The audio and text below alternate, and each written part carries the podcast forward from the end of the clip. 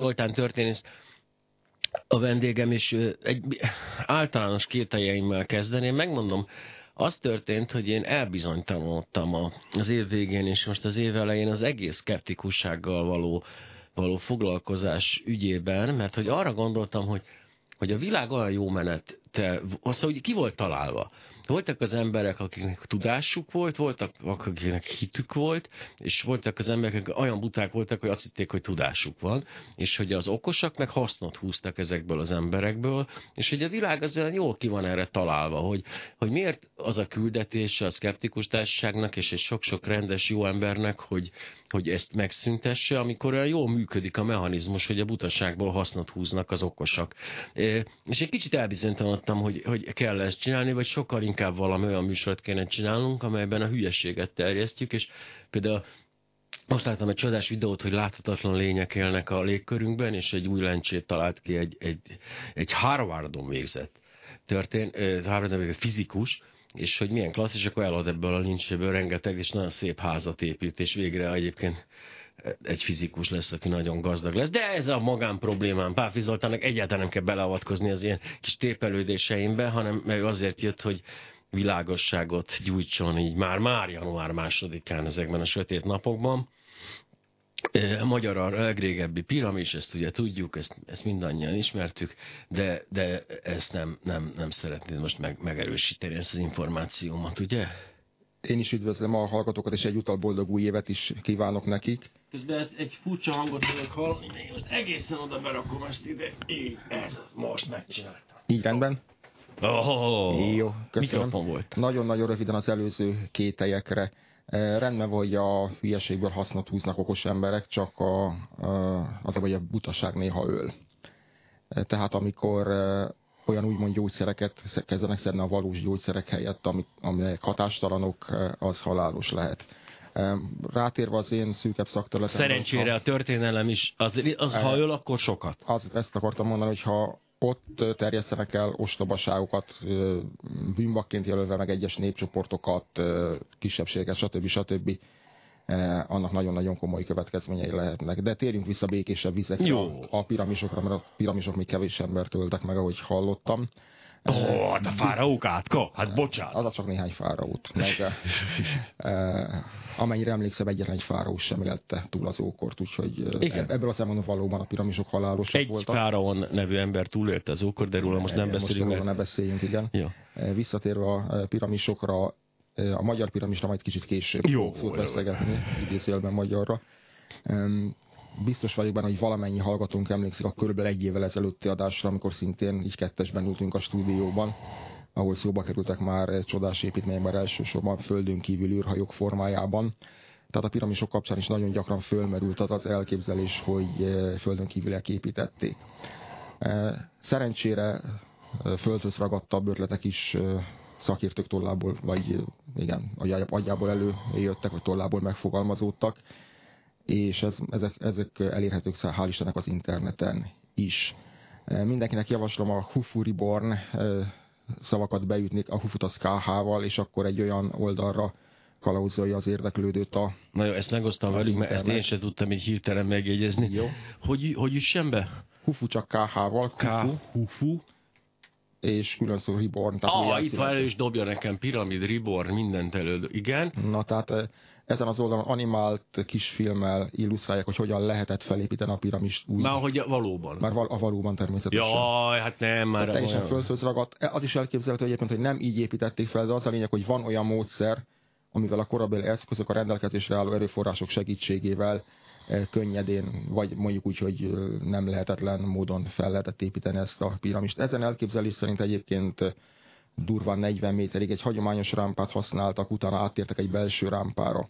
És ennek a, ezen belső rámpa használata során építették feljebb a piramist, melynek során a külső rámpanyagát nagy részt beépítették. Tehát oh. onnan már nem is kellett messze menni, és egy speciális, szintén kőből, fából, kötelekből összerakott emelőszerkezet segítségével illesztették a csúcsot végül a, az építmény tetejére.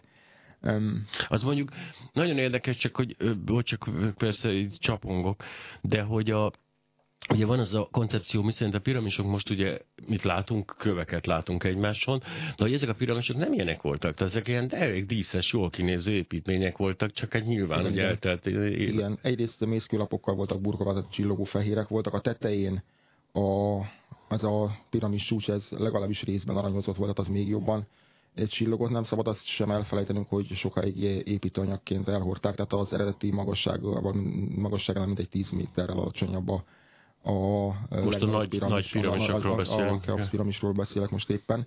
E, szintén nem szabad elfelejtenünk, mert ez sok, e, sok összeesküvés, nem is összeesküvés elmélet, hanem furcsa elméletnek a meleg ágyává vált, hogy a piramis nem önmagában állt, hanem ott volt egy völgytemplom, egy haloptétemplom, egy felvezető út, egy kerület, mellett, mellé temettek egy napbárkát, amivel aztán a fáraó lelke fölmetett a, az egekben, most aki az egyiptom mitológiában vagy világében teljesen járatlan volt, az ráadásul sajnos ez egy magyar emberke volt, az azt a következtetés mondta el ebből a hajóból, hogy ez, ez, itt vízbe tették a köveket, és úgy építették, és azért kellett oda a, a hajó. Uh-huh. Tehát nem árt, amikor mindenféle elméleteket gyártunk tisztában lenni adott civilizáció vagy kultúra sajátság.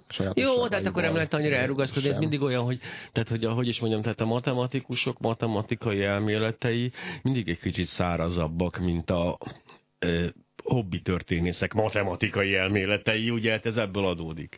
Vagy a hobbi orvosok. Persze mindig szárazabbak, és hát első ránézésre unalmasabbak, de ha a részletek, részletekbe belemegy az ember, akkor már ott azért kifejezetten érdekes, hogy miért kellett több, több templom, miért volt, miért volt szükség ekkora építményre, mi lehetett ennek az alapja, és akkor már egészen érdekes kérdések, mind műszaki, mind társadalomtudományi kérdések is felmerülnek, és hogyha nem engedjük, hogy a hülyeség elburjánozik, hogy a bevezető gondolatokra visszatérek, akkor, akkor ezekben a kérdésekben is meg lehet találni azt az idézeles izgalmat, azt az intellektuális kihívást, ami, ami, ami mozgatója lehet sok ember. De ez azért izgalmas egyébként, mert hogy ugye én én ami, ami, ami engem lenyűgöz ugye mindig az, a biológia és az evolúció, ami, ami egészen döbbenetes, ha csak egy picit mélyül el az ember, és ez, ez egy középiskolai végzettséggel már megoldható. A biológiában, akkor olyan, olyan science fictionbe találja magát hirtelenjében, és nem is kell sejtszintre lemennie, ugye döbbenet 163 új fajt fedeztek fel most éppen a, a, a, a, a Ázsiában, és hogy erről is fogunk majd beszélni, de hogy, de hogy ha, az ember ilyen határterületen van, ami úgy annyira őt nem érdekli, vagy nem köt köti le, akkor sokkal nyitottabb a, a, a hülyeségre. Tehát én magam részéről is, de csak a piramisekre visszatérve egy picit, hogy ugye a görög építészet, amiről egy picit azért közelebb van hozzánk, és egy kicsit jobban meglátjuk. Számomra a legszórakoztatóbb az a film volt, és nem akarok megnevezni sem rendezőt, sem országot, sem semmit, de hogy aki egy olyan görög, ókori görög filmet rendezett, ahol a mostani romok között játszódik a, a cselekmény. Tehát, hogy, hogy már akkor ugye romok voltak, ugye nyilvánvalóan nehéz fel rekonstruálni, ezért ő azt gondolt, hogy az, és ez, na, sok ember beégett, hogy ugye az Akropolis, ami általában előttünk van, az úgy nézett ki, hogy most néz ki, és ezek elég szórakoztató végeredményeket szülnek, és hát nyilván valószínűleg ez van a piramisokkal is. Tehát, hogyha most egy ókori egyiptomról szóló filmet forgatnánk, akkor nem a mostani állapotukba kéne a piramisokat belehelyezni ebbe a történetbe. Természetesen természetesen nem, azért mondtam, hogy egészen... Hát a természetesen nem, az a történésznek természetesen nem, a filmes azért nem történész. De én most történészként ülök. Ja, nyilván, filmes, nyilván, filmes igen. aggyal nem tudok gondolkodni. Nagyon-nagyon rövid kitűrő, ha már szóba került az Akropolis, igen, tudjuk, hogy nem hófehér volt, hanem festve voltak például, a templomok festve voltak uh-huh. például a, a igen, különböző, különböző domborművek, tehát az sem úgy nézett ki, majd a görög műszaki kérdésekre, illetve görög feltalakra majd kicsit térjünk ki a, ja, jó, jó, jó, nem a, az adás későbbi részében. Viszont ugyanilyen kérdés, hogy miért épültek egyáltalán a piramisok. Azt már tudjuk, és, és a hogyan, nem technikailag hogyan, hanem hogyan volt lehetőség ilyen társadalom szervező erőre, ilyen mozgósításra. Mert hogy minek készültek, azt nagyjából tudjuk, hogy síremlékeknek készültek, de hogy nagyon gyakran olvasni ezzel kapcsolatban például a középiskolás tankönyvekben az óbirodalom volt a legerősebb, mert ott építették a legnagyobb piramisokat, és ekkor az erejét már nem nyerte vissza Egyiptom, azt az erejét, ami az óbirodalomban megvolt. És hát dehogy nem tudjuk például, hogy akár a középbirodalom, akár az új birodalom időszakában sokkal hódítóbb tevékenységet folytatott. Tudjuk például az új birodalomból, hogy harmadik Totmes az Eufratészen is át tehát so, sokkal messzebbre jutott, hogy második Ramszesz a közel, tehát a mai 嗯。Izrael területé teljes egészében befolyásolja vezetévé tette, sőt a mai Szíria területén Kádásnál ütközott meg a hetitákkal, tehát egyszerűen sokkal nagyobb területek föl, fölé terjesztettek ki a befolyását, és hát az állam valahogy máshogy működött az emberek tudatában is, és a szervezettségében is. Egy pillanat, tehát egyrészt a, a, a, azt, itt, azt hiszik az emberek, hogy az óbirodalom volt a legelősebb, erre az a válaszom, az emberek fogalmuk sincs, hogy volt ó, közép és új birodalom. Tehát azért itt ilyen, ilyen messzire hiddel nem jutnak el az egyiptomi történelmet egyben kezelik, hogy voltak ott ilyen piramis, piramidok voltak, meg fáraók. Az, hogy volt óközép és új birodalom, az, az most leszűkítettük a hallgatók 5%-ára, akik e-, ezzel tisztában vannak, de ez nem okoz persze problémát egyáltalán, de a, és az emberek például, hogy persze ugye fel, megvannak azok az áltudományos cikkek, miszerint, hogy egyszerűen nem volt annyi rabszolga. Tehát ugye azt, azt szokták mondani, hogy de egyszer nem voltak annyi, hogy ezt megépítsék. Egy, egy pillanat, hogy közben ezek nem áltudományos, nem volt annyi rabszolga, ezek nem rabszolgák Na voltak, hanem, Na hanem, hanem dolgozó emberek. Ne felejtjük el, hogy eh, hogy az év egy jelentős szakában az áradások idején a, az egész Egyiptom vízben állt. Tehát ott, ott eh, ott kicsit kijebb simán lehetett dolgozni vele kövek, köveket elhordani, stb. Ez az egyik, a másik pedig hogy nagyon népszerű még a madácsi milliók egy miatt gondolat, hogy itt milliók dolgoztak a piramisokon. Régebben, amikor még főállásban kutattam, akkor akkor a könyvtárakban járva az volt a szokásom, hogy átlapoztam a, a releváns szakirodalmat. Ezért nem emlékszem csak az újságra, a évszámra, pontosan a Cambridge Archaeological Journalban volt egy ilyen, és sokkal régebbiben egy ilyen, ilyen feltevés, vagy pontosabban kérdés feltevés, hogy hányan dolgozhattak a piramisok alatt egy piramisokon egy időben, és kiderült, hogy 1300 embernél nem volt több. Tehát ilyen nem több tízezer, több százezer emberre kell gondolni. És a 20 év Logikus is egyébként, mert nem fértek volna hozzá, tehát azért, persze, a, persze. Ha, most nem is ebből indulunk ki, bár mert ugye nem néztem még meg ezt a munka, munkafolyamatot, de azért ez nagyon sok ám, ha ezer ember egyszerre dolgozik egy, egy dolgon, tehát azért az, az, az sok. Persze, de mégsem 20 ezer, mégsem 100 ezer. Teheti volt az ember. nyilván. Meg a érdekesség, hogyha az ember figyeli akár a népszerűbb ismeretterjesztő cikkeket, illetve a szakcikkeket, olyan az a kettősség, hogy mindig felfedeznek valami újabbat. Tehát Hérodot az görög-perzsa háborúk könyvének a magyar kiadásában, a második könyve foglalkozik egy az egyben Egyiptommal, ott a lábjegyzetek között már úgy szerepel, hogy iszapon csúsztatták ezeket a köveket, hogy szánok segítségével viszonylag gyorsan menjenek, és akkor kb. 20 évvel a könyv magyar kiadás, az ezen magyar kiadása után, mint valami szenzációként jelentik be, egy egyes kísérleti kutatók úgy, úgy értékel, hogy gyorsan mozogjanak ezek a kőtömbök, hogy fellocsolták a száraz földet, és akkor szintén így nedves földön csúsztatták. Tehát gyakorlatilag újra és újra felbukkannak oh, e, ilyen földhöz de valóban létezhető ötletek. Ha már a tömegekről és a piramis méretéről beszélünk, van egy érdekes párhuzam, amiről nem nagyon szoktak beszélni. A neolitikus Európában rengeteg megalított építettek a törzsi társadalmak szintjén élő népcsoportok, és ilyen párhuzamos jelenséget Óceániában a 19. században is találtak, ahol gyakorlatilag a főnökségi társadalmaknál a rangot az jelentette, hogy ki mekkora embercsoportot bír egy-egy tevékenység során mozgósítani.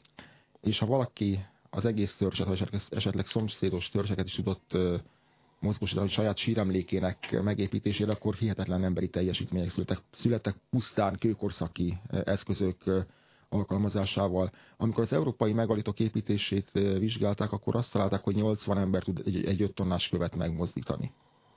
Tehát viszonylag kevés ember az, amivel, amivel már nagy súlyos kőtömbök egyikről a másikra szállíthatók. Na most itt Egyiptomban már nem egy főnökségi társadalom volt, de a gondolkodás még mindig főnökségi volt az óbirodalom idejében, a harmadik évezetben, időszámításunk előtti harmadik évezetben járunk. Tehát kialakult már gyakorlatilag az állam, a gondolkodásmód még a régi maradt, tehát fontos volt, hogy ilyen nagyon nagy építmények épüljenek, és ezzel a gondolkodásmóddal az állam szervező készségével már csak ugyan képesek voltak ilyen teljesítményre. Az én kérdésem az, például, hogy megépült a, a nagy piramis, ugye a Keops piramis, és akkor ez alapján, a logika alapján azt gondolnám, hogy ugye a következő piramis, ami épült, ott egyetlen szempont volt, hogy nagyobb legyen, mint a Keops piramis. Ugye legalábbis, ha én fáraó lennék, akkor ezen a szempontom, hogy aha, jó, oké, én is akarok egy piramis, de az nagyobb legyen, mint az előző, és ez nem történt meg. Hogy vajon ennek mi, mi lehet? Most ezt csak találgatunk, mert erre gondolom, nincs azért, szakirodalom. Azért ugorjunk vissza egy kicsit korábban, nem a Keops piramis az első Nem. Tehát már sokat építettek, Djúszer még lépcsős piramist épített, tehát ahogy a technika egyre jobban fejlődött, azért egyre jobban uh-huh. elérték a piramis formát. A második az nem sokkal kisebb. Tehát ott még ez elképzelhető volt. A harmadik ilyen úgynevezett nagy piramis, a Menkauré, az jóval sokkal, de sokkal kisebb az előző kettőnél állítólag bonyolultabb a szerkezete, de ezt, uh-huh. ennél többet én sajnos erről nem tudok. Mondom, utána már nem volt szükség arra, hogy a királyi hatalom ilyen látható formában teljes testesüljön meg. Utána a, a királynak a Annyira nehéz, de nem fogok politikai párhuzamokat nem, hozni nem, a jelenből. Nem, nem, nem, Igen, de nem, csak nem, én annyira, de nem, nem mondom nem, ki. Nem. Igen. Éppen elég volt az, hogy a király az egyiptomi idő, felfogás szerint Isten volt. Az óbirodalomban ez nagyon erős felfogás volt, a középbirodalomban nem annyira, az új birodalomban megint. Éppen elég volt az, hogy az egész államot meg tudta szervezni, éppen elég volt az, hogy a szervezetben nem, tehát csak időszakos hadseregével komoly területeket tudott a befolyása alatt tartani, hogy mennyire komoly volt ez a befolyás, és milyen erős volt Egyiptomnak a legalább a névleges hatalmának az elismerése erre két példa, ez mondjuk egyik sem építészeti, Amarnakor, tehát már Eknatonkor a, a, a reformer fáraó korában vagyunk, illetve az apjának a korában. Ciprusról küldtek oda rezet. És 15 ezer tonna réz, rezet vagy rézércet, ezt nem tudjuk. Ennyi volt a szállítmány, ha visszaszámolunk a, a mai mértékegységre, és szabadkozott a, a ciprusi uralkodó csak ennyit. A soknak tűnik. Á, nagyon soknak tűnik, de szabadkozott, hogy elnézést ennyi, mert országomban nergál az úr, tehát éppen járvány volt az országban. Ez az egyik. A másik, amikor a, hát a belső problémák miatt pont Eknaton idejében egy, az egyiptomi külső befolyás gyengülni látszott, még akkor is és a, a palesztinai, későbbi palesztinai, így fogalmazunk inkább a Kánán területén lévő kis államok egymásnak ugrottak, az ottani győztes, vagy győztes pozícióban lévő is, mint, mint főnök, tehát mint, mint az uralkodójának, az ő uralkodójának ír az egyiptomi fáraónak. Tehát nagyon erős volt Egyiptom befolyása. Azt kérdezi egy hallgató, érdekes módon a témához hozzászólva, nem szokásan furcsák ezek a hallgatók ma, hogy a helyi idegenvezető Kairóban, hát az is sok, azért ez Igen, nem? jó, majd erről mondok valamit, igen. igen. Márványlapok, azt állította, márványlapokkal voltak burkolva, nem mészkővel ennyi. Egyetértek, elnézést a tévedésért, igen, igaz. Úristen! Hát terjesztjük És köszönöm, a... köszönöm a hallgatónak, Akkor jót mondott az idegenvezető? E, igen, jót, e, ezen a téren biztos, hogy jót, amit viszont... Aha, amit viszont, igen. Mondtam, hogy ígértem egy történetet az idegenvezetőről. Karnaki templomon voltunk, és ott második Ramszesznek a hódításait, hódításait mesélte el, és gyakorlatilag egészen a mai Irán, fél Iránt úgy vélte, hogy második Ramszesz uh-huh. meghódította egészen Szomáliáig, Etiópiáig, mert egy nagyon fontos dolgot összekevernek. Az egyiptomi feliratokban a, a, az ajándékokat, amelyeket a kül, külföldi uralkodók vagy idegen uralkodók ajándéknak szántak, azokat mind, mind, mind, mind hadisarszként vagy hadizsákmányként jelenítették meg. És ez az idegen vezető lehet, hogy egyiptomi munkák nyomán komolyan vette ezt.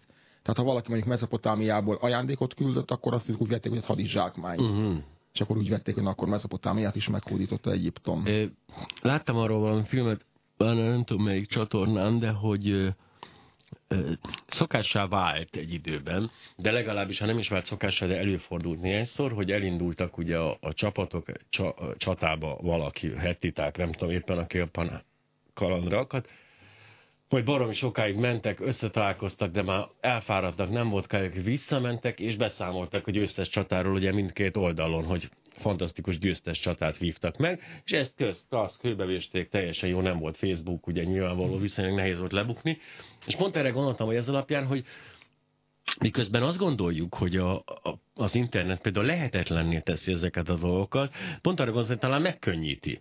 Tehát most egy ugyanilyen szituáció gyakorlatilag meg lehetne csinálni 3D-vel, Facebook trollokkal és egyébek bevetésével, ugyanilyen csatákat lehetne megvívni. Az emberek szemében például a szíriai háború egy része, az, az egy nem létező valami, az, egy, az egyfajta tévéműsor, az egyfajta internetes szenzáció, és hogy ez, ez bármilyen meg lehetne csinálni, tehát ugye volt ez a Farok csóválja a kutyát című amerikai film, amiben viccesen azt dolgozták fel, hogy egy konfliktusba keveredik az Egyesült Államok, ami nem is létező konfliktus volt, de megcsinálják a híradókat, stb. Ezt most, mostanra már százszázalékosan meg lehetne csinálni, úgyhogy hát meg lehet most újra vívni azokat a csatákat, amiket nem is vívunk meg. Zárója bezárva, ez csak tök kalandozás volt, de az alapállítás az igaz, hogy voltak ilyen nem létező csaták, amiket megörökítettek? Ezek, ezek nem csaták voltak. E, e, ezek sima kereskedelmi, kereskedelmi kapcsolatok, pontosabban az ajándékkereskedelem az egy speciális formája volt ennek a kereskedelmnek. Az uralkodók, mint ajándékot adtak, adtak oda olyan, olyan nyersanyagokat, értékes anyagokat, amelyek, amelyekre szüksége volt a másik országnak. És az is különleges formában. Tehát például aranyat kértek Egyiptomon, mert Egyiptomban sok volt, a közelkelet más részében nem. És ezt az aranyat úgy szállítottak, hogy mint, mint ajándékot, és akkor cserébe ajándékba kaptak más egyéb presztis tárgyakat, presztis javakat, nem, nem is csak tárgyakat, hanem mondjuk valami exotikus hölgyet a hárembe, tehát ilyesmi. De ilyenkor kis küldöttségek mentek, igen, vagy igen. hadsereg vonult? Nem, nem hadsereg, ezek küldöttségek. Aha és amikor számon kérte valaki pontosan egy babiloni király, hogy milyen kevés ajándékot kapott, akkor az Egyiptom uralkodó visszaírt, hogy ennyi és ennyi aranyat kaptál, mert hogy a trónszék, amit én ajándékoztam neked, az ilyen és ilyen aranyozást tartalmazott. Tehát ezek ott voltak aranylemezzel, vagy az aranyozott festékkel, és akkor ennek a súlyát e, számították. Tehát mondom, ezek, ezek úgymond ajándékok, uh-huh. seréltek gazdát, csak a belső fogyasztásra szánt feliratokban pedig megjelentek, mint hadizsákmány, mint hadisarc, mint adó, és akkor uh-huh. ez már is egy hódított országnak számított. Ez teljesen jó dolog. Tehát például, ha, ha itt tudom én, Foki Jenő kapott egy díszesen izé, türkmén tört a uh-huh. Szovjetuniótól, akkor onnantól kezdve a Türkmenisztánt meghódíthatok volna. Sajnos ezt elfelejtettük annak idején, hogy ezt fel lehetne használni. Igen.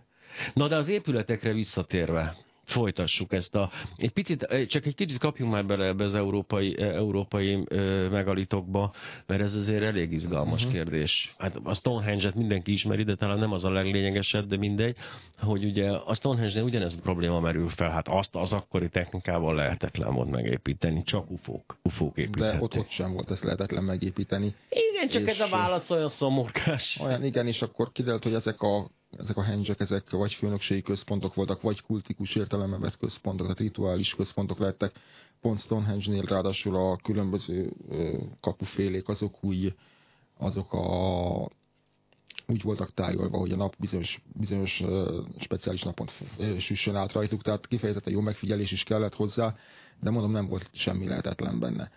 Azért, azért volt fontos ennek a felismerése, mert kiderült, hogy az a korábbi elmélet, miszerint mindent keletről vett át a korai európai civilizáció, az nem igaz. Mert itt saját jogon is léteztek saját komoly műszaki teljesítményekre is képes társadalmak. Tehát ez, ez végsősorban valamennyire a marxi formáció elméletet is száfolta. Csak ez az egy, egy felfedezés. Ha már itt nagy épületeknél, illetve nagy felfedezéseknél tartunk, én azt mondom, hogy igazából szükségtelen itt mindenféle ufokat látni, akár nagy épületekkel el vagyunk látva, mint a klasszikus, mint pedig a mondjuk az keleti civilizációk terén, ugyanakkor nagy feltalálókkal is el vagyunk látva, olyan, olyan, olyan teljesítményekre volt kép, voltak képesek az ókorban. De mondjuk elég kevés név vonat fent emiatt nyilván a érthető társadalom szervezésekból. Páfi Zoltán történésszel beszélgettünk vidám téveszmékről, és próbálunk fényt vinni a ebbe a januári ködbe. Egy újabb zenei blog fog következni, és hát Véder is ott van, elkérdezi a hallgató, mert úgy hallik, a bennem élő Darth Vader kiszuszog néha, de ez rendben van. Garai György azt mondja, nem fog velem csókolozni, csúnya, szőrös emberről van, nem szőrös, de ennek ellenére ez jobb is így. Mi van még? Azt mondja, ez pont olyan, mint amikor a lányommal videócsetelek, írja Varga György, nem Garai György, Varga György. Max ennyi látszik belőlem, és egy kicsit azért az Unikum reklámhoz is hasonlít, mármint az én képem. Igen, hát minden, mindenhez hasonlítok ebben az állapotban, csak magamhoz nem, de Pálfi Zoltán a vendég történész, hogy vissza, visszatérünk a megnyugtató ókorban, mert az jó nekünk. Mi, az jó nekünk. Szóval a görög feltalálóknál ugye az első alkalom, hogy neveket, neveket kapcsolhatunk igen, gyakorlatilag igen, igen, igen. a találmányokhoz. Tehát olyan találmányokról beszéltek, olyan, beszélek, olyan találmányokra utaltam, amelyek egészen az elektronika megjelenéséig Bár az elektronika már réges-régen Perzsiában megjelent. E, igazából az nem Perzsiában. Ősi az, elemek. Az, mezopotám, az elemekről beszélek, az mezopot, azok mezopotámiai leletek voltak, gyors kitér akkor aztán vissza komolyabb emberekre. Tehát kétségkívül... E, e, Mezopotámia és Perzsiában volt, kész. Ja, akkor ez nem vitatkozunk. De, de, de, de nem, vitatkozz. nem volt Perzsiában, de, e, Igen. de akkor az elemek. Na látod, ilyen egy politikus, mint én vagyok, tehát, hogy így a, a szakember azt mondja, na jó, ezzel nem vitatkozom. Hát nem, hát vitatkozz, igen.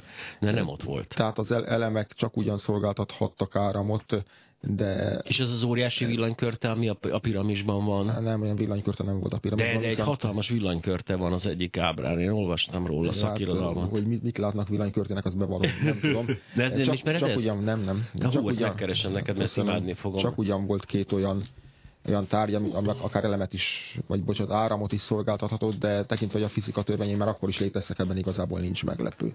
Maximum... Ez furcsa, hogy te nem találkoztál az évteni villanykörtével. Valami ez... rémlik, csak ugye, úgy, ugye, ugye? de ez ugye egy, egy rajz erejék, erre rajzra emlékszem. Én azért közben, amíg keresel, addig én visszatérek a, Ezt, bocs, itt vannak az, az óriási ókori villanykör, két hatalmas villanykörte, ja, szállal. Értem, értem. Oké, okay, bocs, nem osztom meg inkább a hallgatókkal, ne terjesszük a hülyeséget, de én ezt nagyon szeretem a villan, az ő ókori villanykört elmélet. Igen, bocs, zárójel. Szóval amire gondoltam, vagy akikre gondoltam, például Alexandriai Hérón, aki, aki feltalálta gyakorlatilag a szökőkútat, a Héron szökőkútját. Ezen az elven működött a valamennyi szökőkút mellett a, az elektromos szivattyúkat felfedezték. Igen, ez számomra mindig döbbenetes volt, mivel hogy a, nem volt a szakterületem a szökőkút, de az, hogy ennyi szökőkút volt a világban a szivattyú gyakorlatilag feltalálása előtt, bár ez a szivattyú elve működő szökőkút, stb., de azért az zsenialitás kellett, mert hogy a, a víznyomást azt nem tudták befolyásolni csak a, csak a gravitációval is. Gravitációval is, a ja. levegő sűrűségével. Igen az egyik legnépszerűbb tárgyunk volt, mert ilyen kicsiben elkészítettük mi is ezt a szökőkutat, ha beszéljek haza a szkeptikus társaság is a szigeten, és ott kiállítottuk, hogy hogyan működik, és akkor odajöttek, és az embereknek ugye 60-70%-a megfejtette. Ja. Tehát az a lényeg, hogy az egyik, egyik, egyik tart, két tartályról van szó, szóval az egyik tartályba vizet kellett tölteni, a másik tartály már teli volt vízzel, és egy vezetéken keresztül a víz kiszorította az alsó tartályból a levegőt, fölment a felsőbe, a felsőből a vizet kezdte kiszorítani, és így a szökőkút elkezdett, hogy úgy mondjam, szökni, tehát a víz víz elkezdett feltörni. Most ezért bajban lennék, hogyha a jelenlegi tudásommal azt mondanák nekem, visszalöknének az okosnak, építsek egy szökőkutat. Tehát azért, hát, úgy... azért mondom, hogy Igen. tehát kifejezetten komoly elmékről beszélünk. Ugyanez a Héron föltalált egy olyan, olyan gépezetet, amelyel a, a korábbi színházakban a díszleteket tudták mozgatni, feltalálta az önműködő, látszólag önműködő ajtót, amilyen súlyra építve, ott is vízzel telt, meg egy komoly tartály, az, az le, lehúzódott, és akkor az ajtó kinyílt magától. Tehát ilyen eszközöket, gőzgépet talált föl, szélorgonát, stb. stb. Tehát már az ókorban is voltak ilyen emberek, akik mindenféle földön kívüli segítség nélkül tudtak ilyesmiket készíteni, vagy beszélünk akár Archimédészről, akinek a hadigépezetei lehetővé tették, hogy Szirakúza két évig ellenálljon az ostromnak, főleg a hajók sikerült megrongálnia. Nem is olyan régen például azt is bebizonyították, hogy elképzelhető, hogy az a, az ókori leírás, mely szerint tükrök segítségével gyújtott föl hajókat, legalábbis részben megfelel a valóságnak. Kipróbálták, és tényleg lehetett. Éjben volt egy kísérlet, amikor nem sikerült, azt láttam, hogy az Adam Savage és a, a, igen, a, igen. a nekik nem sikerült ezt megoldani. Igen. De hogy ez, én mindig azt gondolkozom, hogy az egy, egyik, az állítólag címem megy magyarul a, a sorozat, ugye a, a Heinemann és Adam Savage-nek a, a duója, ami egy zseniális páros, és nagyon-nagyon jók. De egy csomó kísérlettel kapcsolatban mindig az a bajom, ez a ninja nem tudja elkapni a nyilat, meg ezekkel a, ezekkel a kísérletekkel kapcsolatban, hogy egy kicsit azért ők túlságosan kötődnek a fizikához. Tehát ők tehát nem tudják elképzelni azt, hogy valakit hat éves kora óta kiképeznek, az mire képes. Illetve ez a tükrös kísérlet nagyon beégett bennem, de hogy itt azért nagyon, tehát tized millimétereken és felületeken és rengeteg rengeteg dolgon múlik az a dolog, amit nem volt végigvenniük, de akkor másnak sikerült, Tehát ez megnyugtat. hogy azt, azt mondják, hogy szkeptikusan állt hozzá, és mondták, hogy kellenek bizonyos, pontosan ahogy mondtad, megfelelő körülmények. Ezzel kapcsolatban olyan elméletet is hallottam, hogy a tükör nem arra szolgál, hogy felgyújtson, hogy elvakítsa uh-huh. a hajónak a személyzetét, és az, aztán a hajóval már könnyebb volt utána, hogyha a személyzet nem látott, vagy nem, nem tudott ja. koncentrálni teljesen és Archimédészen keresztül hat kanyarodjak vissza egy másik világcsodához, ugyanis Archimédész nevét őrz az úgynevezett Archimédészi csavar, gyakorlatilag egy vízátemelő, spirális vízátemelő szerkezet, és egyes elképzelések szerint ilyen szerkezetet már használtak Semiramis függőkertjei építésekor is. De az, az a világ egyik csodájáról beszélünk. Igen. Ez, mikor, ez tényleg ez mikor alakult ki, hogy a világnak hét csodája van? Ez, ez mikor datálható? Ez klasszikus, ez a klasszikus antikvitásban alakult. Tehát már akkor ez meg volt meg, ez a fogalom. Meg volt ez a, ez a, ez a hét csoda Szemiramis függőkert, ez nagyon-nagyon jól nézhetett ki. Szemiramis függőkertjével kapcsolatban több probléma is felmerült. Az egyik, hogy Babilonba lokalizálták. Ez önmagában még nem lenne baj, csak hogy Szemiramis, az eredeti Szemiramis, nem a bibliai, bibliai, a hülyeséget beszélek, bocsánat, a Bibliában nem volt, a, hanem a mitikus Szemiramis, az az babiloni volt az eredeti, a, akinek, aki a nevét adta Samurámat, az egy asszír királyné volt, és sokkal korábban, mint a, ahogy a Szemiramis. Mi volt az ő neve? Samurámat. Samurámat. Samurámat volt, és a 9. században volt 5. Samsadadnak a felesége, egy asszír királynak a felesége, aki aztán a fia, fiatal kurúsága alatt úgymond régensként uralkodott. Ami érdekesség, hogy az Assuri király sztélék sorában ő az egyetlen nő, akinek van egy saját sztéléje. Tehát ez nagyon ritka, hogy egy anya királynő, vagy egy királyi feleségnek Hát annyira ritka, hogy ő az egyetlen, akinek sztéléje. Nevezhetjük ritkán. Legyen, igen, igen. És amikor ásatásokat végeztek Babilonban, Robert Koldevej, amikor feltárta Babilont, talált egy olyan építmény együttest, ilyen durván 12 darab kisebb helyiség, és a tetején pedig vízelvetett ára köz, a közepén, a helyiségcsoport közepén egy kút, és úgy vélte, hogy ez talán Szemiramis függőkertjét jelentheti. Azonban mások másképpen gondolkodtak, és úgy vélték, hogy mivel Szemiramis, az eredeti Szemiramis az asszír volt, és ebben az időben a későbbi Szemiramis függőkertjével közel egy időben pár évtizeddel korábban uralkodott egy Szinahieriban nevű asszír király, akinek szintén volt egy befolyásos felesége, ja, és a Paratodombor művei ott mutatják a kerteket is, hogy, hogy való, a valóságban nem a bibliai, a bibliai mindig, tehát nem a babiloni függőkertekről kellene beszélnünk, hanem a ninivei függőkertekről, mert hogy Szinahieriba az ott építette volna fel a, a függőkerteket, és egy olyan eszközzel látta volna el vízzel ezeket a, növény, ezeket a növényeket és építményeket, amelyek később az archimédészi csavar uh-huh. nevet kapták. Tehát, hogy Archimédész nem feltalálta, hanem csak vagy tökéletesítette, vagy ő terjesztette el. Ezt Mostanra sikerült lokalizálni egyébként ezt a függőkertet, vagy ez nem, most nem, még, még, ez, ez viszonylag még tart? Most már nem olyan friss elmélet, mert már közel negyed százados. De én még, én még középiskolában az eredetit tanulhattam. Igen, igen, igen. igen. Tehát azért mondom, hogy ilyen eszközök már korábban is léteztek, és nem csak a földön kívülegben érdemes kételkedni, hanem sokszor a klasszikus antikvitás leírásaiban is. Tehát, a földön kívüliekben nem kételkedem, tehát ez a számomra... Máshogy fogalmazok, a földön kívüliek beavatkozásában elnézést, igen, pontosan De úgy, voltam. Annyira jó lesne, tehát hogy komolyan mondom, egy kicsit úgy érzem, és most tényleg el, elvonatkoztatva a nap, napjaink helyzeteitől, de hogy az olyan jó tenne egy beavatkozás a földnek. Tehát, hogy azért lássuk be ez a vára, várakozás. Tehát ezért gondoljuk bele, az emberek egy része arra vár, hogy Jézus visszatér, és majd milyen jó lesz. Tehát ez, ez egy tök elfogadott normál várakozás. Az emberek másik fel, hadd várják már, hogy egy szuper intelligens és nagyon morális földön kívülek érkeznek, és majd megoldják ezeket persze, a dolgokat. Persze, ilyenek ér- De le, még le, sajnos, meg. sajnos az a baj, hogy én is úgy gondolom, hogy még nem értek ide. Még sajnos nem, tehát nem értek ide. Egy, egy legalábbis semmifajta bizonyítékunk. Kivéve az egyiptomi villanykörtét. De igen. Az egyiptomi villanykörtét, igen, igen, igen, meg, a, a, meg, meg az ufókat, meg a ufók által épített piramisokat de igen. De igen, de nem akarunk, nem akarunk még nagyobb zavart kelteni a fejekben, mint amely egyébként is január másodikán úgy, ahogy van, lehet. Kanyarodjunk rá egy kicsit a... Hú, hogy rohan az idő, hát 15 percig maradt. A legősibb nyelv a magyar kérdésére.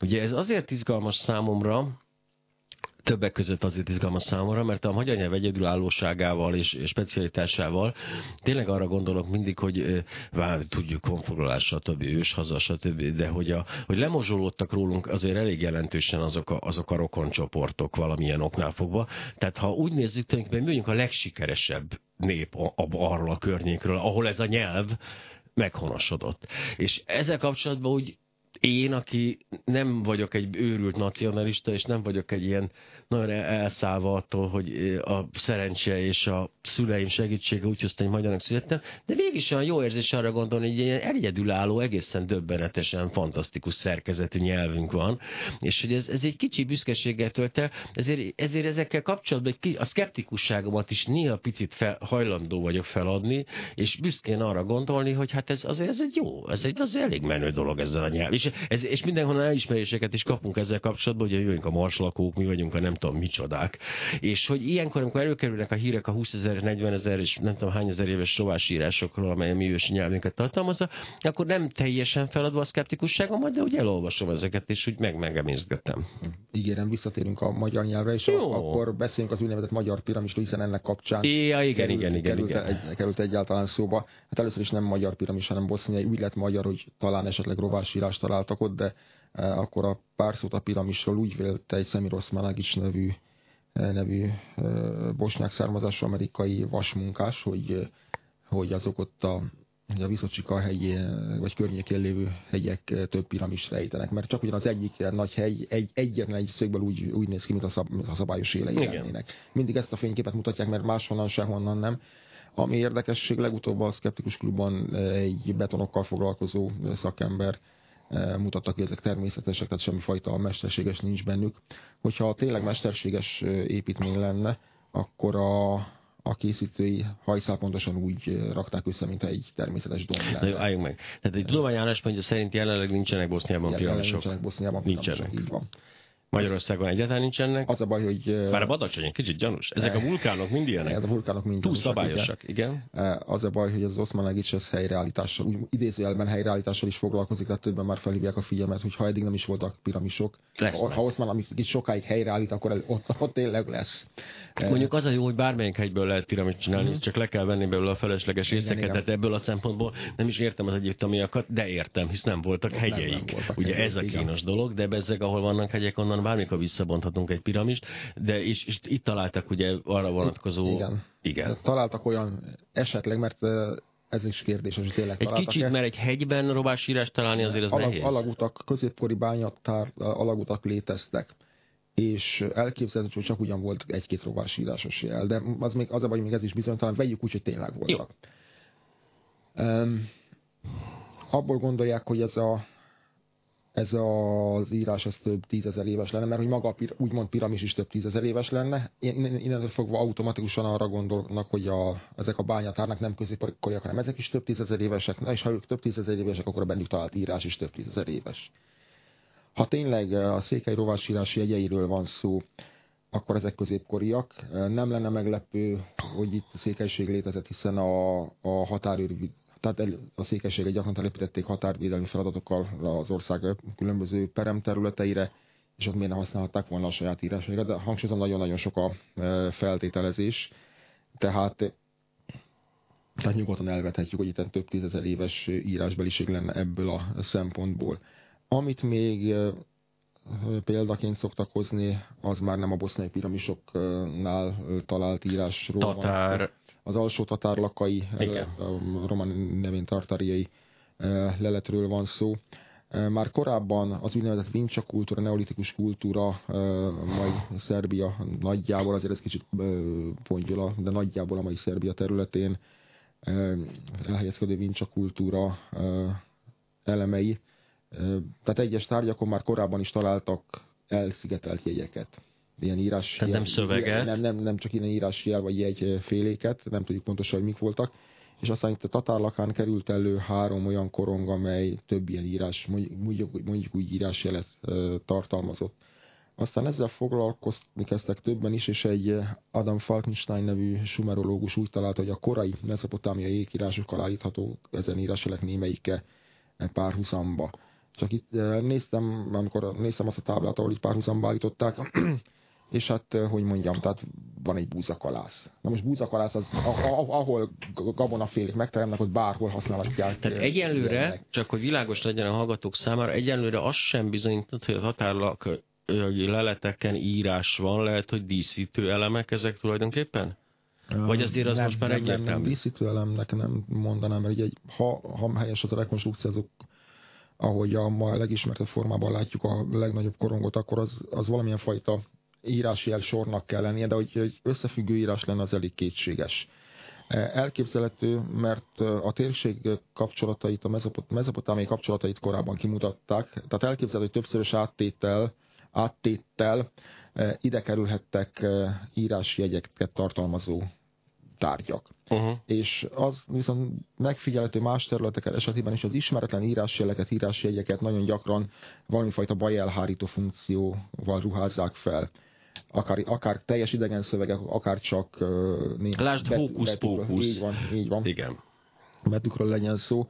Um, és akkor ez, ezeket a, a úgymond mágikus jeleket tartalmazó tárgyakat amuletként hordják, vagy vagy használják a... Hmm, ez a mai napig távol-keleten, ugye ez egy gyakorlat. Tehát ez igazából nem lenne ö, meglepő.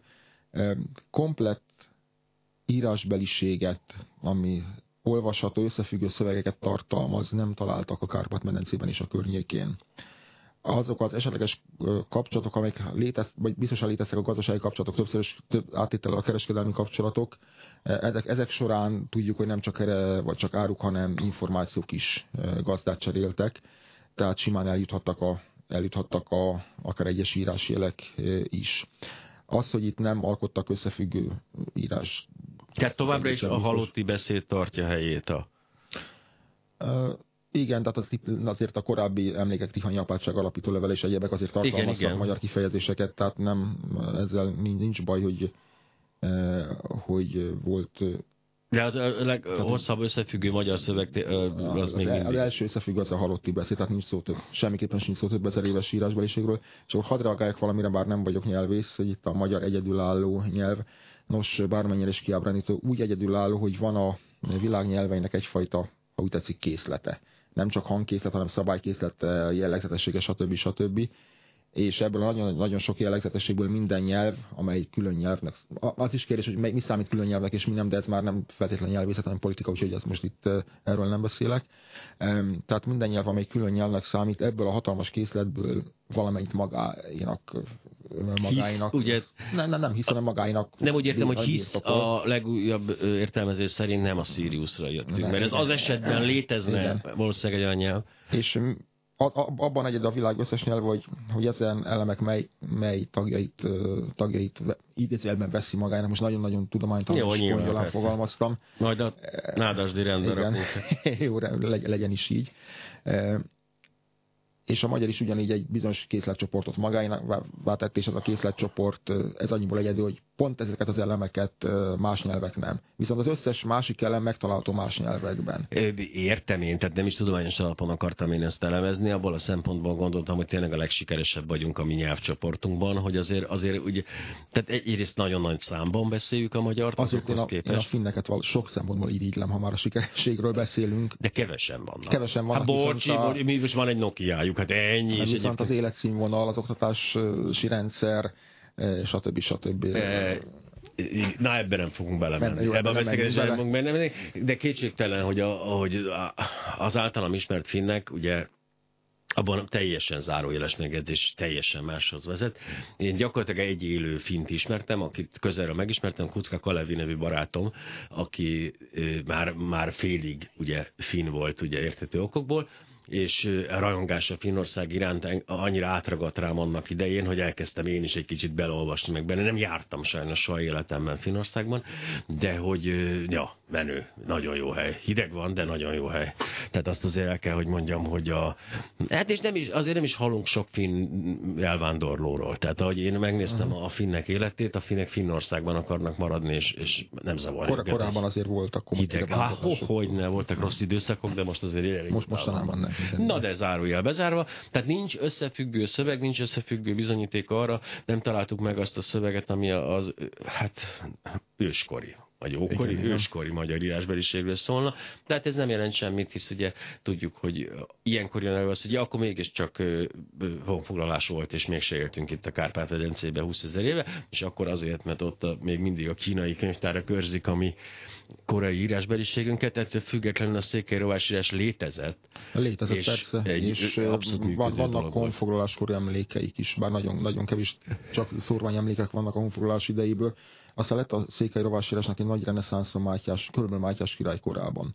És inkább erre utalnak vissza az összes ilyen dolog. És nagyon-nagyon sok emlék az, az abból a korból van. A Nikolsburgi ABC, Márszéinak a rovás felirata, több erdélyi templomnak a felirata, ilyen töredékes felirat, az mind-mind vagy Mátyás király korából, vagy a következő évszázad elejéről, tehát a 16. század elejéről származik. Még, és azt hozzá kell tenni, hogy a székely rovásírás egyes írás jelei, rovás jelei azok egyeznek a türk írással, tehát szinte biztos, hogy a honfoglalás idejében már volt saját írásbeliségünk, de ez nem jelent azt egyrészt, hogy, hogy több ezer éves lenne, másrészt az, hogy mennyire volt elterjedt, ez, ez mindig kérdéses. Tehát, hogy, hogy vajon tényleg mindenki beszélte. A korai krónikásaink egyébként nem is székely rovásírásként említik, hanem hogy a, az oláhok jeleit használják, ilyen, ilyen megjegyzésünk, vagy, vagy, vagy szkítiai, vagy szkíta betűket használnak, tehát hogy kellett. Itt lehet például a áttörés olyan, mint annak idején volt ugye a hieroglifák megfejtésénél, tehát lehet egyfajta olyan lelet előkerült valami, ami... El tudjuk olvasni. Tehát a székely rovásírást el tudjuk olvasni. Ah, hogyne, hogyne, nem is a székely ja.